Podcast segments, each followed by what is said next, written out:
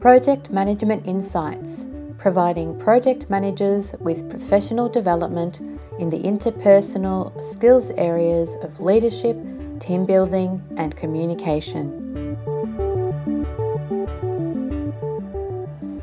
Hello, everyone, and welcome to this episode of Project Management Insights. I know it's been a while since I did uh, have done an episode, and I've just got back into thinking about project management again. And today I want to talk to you about the fact that I believe we think about projects from the wrong, round the wrong way. We, we look at them from the wrong aspect. My reasoning in sitting and thinking about this is that often with projects, we're always focused on the how. How are we going to do it? We'll often go straight and directly into solution mode when we think about a project. I want to do this, how am I going to do it? When the problem and the reason that so many projects fail, and you'll have heard me talk with a number of different speakers uh, specifically around this, and Antonio was one of those people when we spoke about the Project Revolution. There is also a very long list of the major things or the, the key events or key things that happen that create project failure. And one of them is the lack of a good, strong business case. And for me, this goes back to what I want to talk about today. I've mentioned to you many, many times before that a project is all about change. It's about shifting something from the way it is currently to the way we want it to be. That's all about what. What do we want to do? What do we want to shift? What do we want to make different?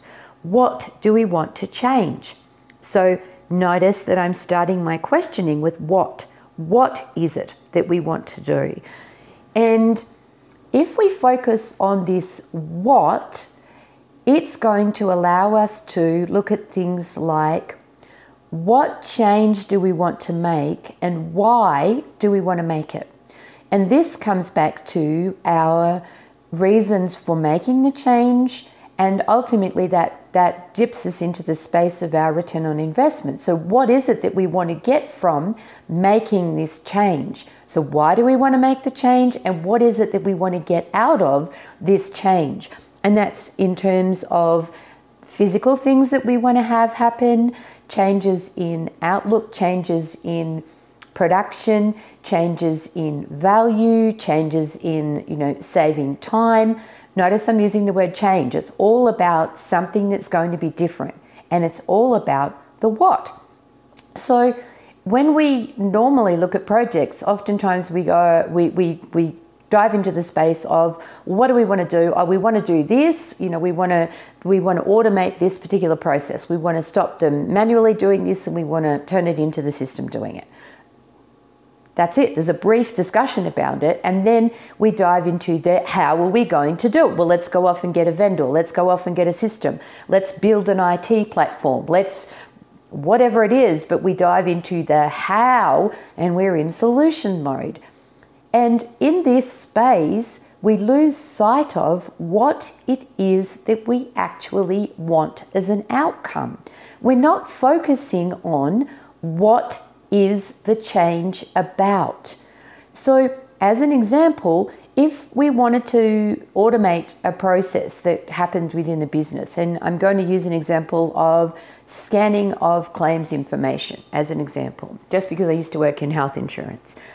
If we focus on going into solution mode, we're going to dive into you know um, options straight away. So we can get a vendor to do it. We can buy scanners and do it ourselves. There might be you know automated software that we could use that would um, you know read the particular material in a certain way. Optical scanners. I mean all sorts of things that could happen. And I'm in and I'm in the solution mode of determining how I'm going to make this happen. What I've actually done is completely bypassed all of the information and the detail that's needed at the what stage. So, what I want to do is to take a manual process and make it faster, make it happen quicker, make it easier. Maybe it's about less mistakes. You know, there'll be a reason for the why we want to do this. And if you drill down to that enough, you might find that you don't need to go and get a system at all. It's not about a system, it might be about changing a process. Now, if you're an IT project manager, you don't want to hear that because what you want is to go off and build your IT system because that's what you love doing and that's what you want to focus on.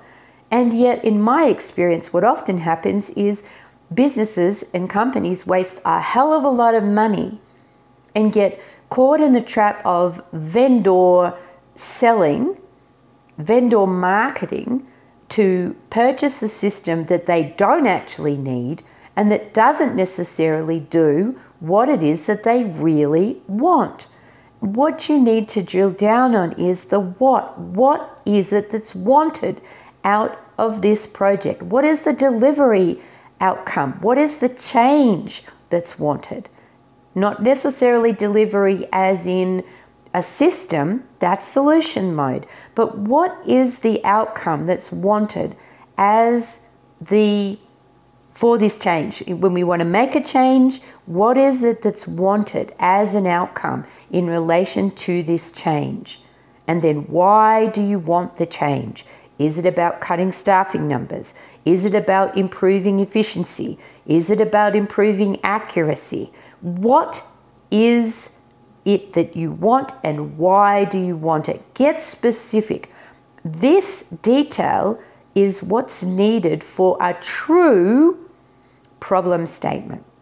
And if you have a solid problem statement to begin your business case, it then means that you are going to come out with the best possible options for making this change and not just the ones that fit in with picking up a vendor product or being sold a marketing plan that's not actually going to deliver anything and just cost a lot of money. These are the reasons projects fail. We don't focus enough on the what we want to do and why we want to do it. Get solid on those on the answers to those questions. What is it that we really want to do? What is it that we really want to change? and why. Why do we want that change? You get solid on both of those, and you are going to only ever set your project up for success because it means that the way that you look at the project and the way you focus on the scope of your project and what it is that you will be doing in actionable steps that you will be responsible for delivering will become easier and better and more focused and more direct because you won't be then in a space of simply doing something for the sake of doing it. And as I said, that's that could be having, you know, a vendor sell you a product and then working to the vendor's outcomes and the vendor's way of looking at something. Wrong answer. That's not what the business needed. That's not what the business wanted, and it's not why the business wants the project. So stop next time you begin a project and ask yourself the question do we have a solid what? What is it that we want to change? And do we have a solid why? Why do we want to make this change? And if you can answer yes and yes to both of those in a very succinct and clear way that in itself gives you scope definition, and in itself helps you understand what your deliverable will be, then you know that you've set your project up for success. And if the answer to the questions are no and no, or yes and no, then you, you haven't done enough work. You have not got to the correct space of defining your problem statement or your um, opportunity statement, and you have not clearly set out what it is that you need to do and why you need to do it, and therefore you are already in the space of not having a solid enough scope for your project. So please keep this in mind when you're beginning any project. And if you have difficulties with it, shoot me an email and I'm happy to troubleshoot with you uh, what it is that you're trying to get to because my ultimate aim is to support you to only ever have and only ever deliver successful projects. It is possible if you start with the right foundation, a very strong business case with the right what and the right why detailed, then your project can never ever fail. Hit me up if you need help. And I'm happy to be back on this space of delivering you these Project Management Insights podcasts. Remember to subscribe and like and leave me a review, or as you've been doing, send me messages. I'm happy to connect on LinkedIn. I'm really, really happy to receive your notes about uh, the value that you're getting from the podcast. And I will talk to you again soon for another episode of Project Management Insights. Thank you for listening to this Project Management Insights podcast.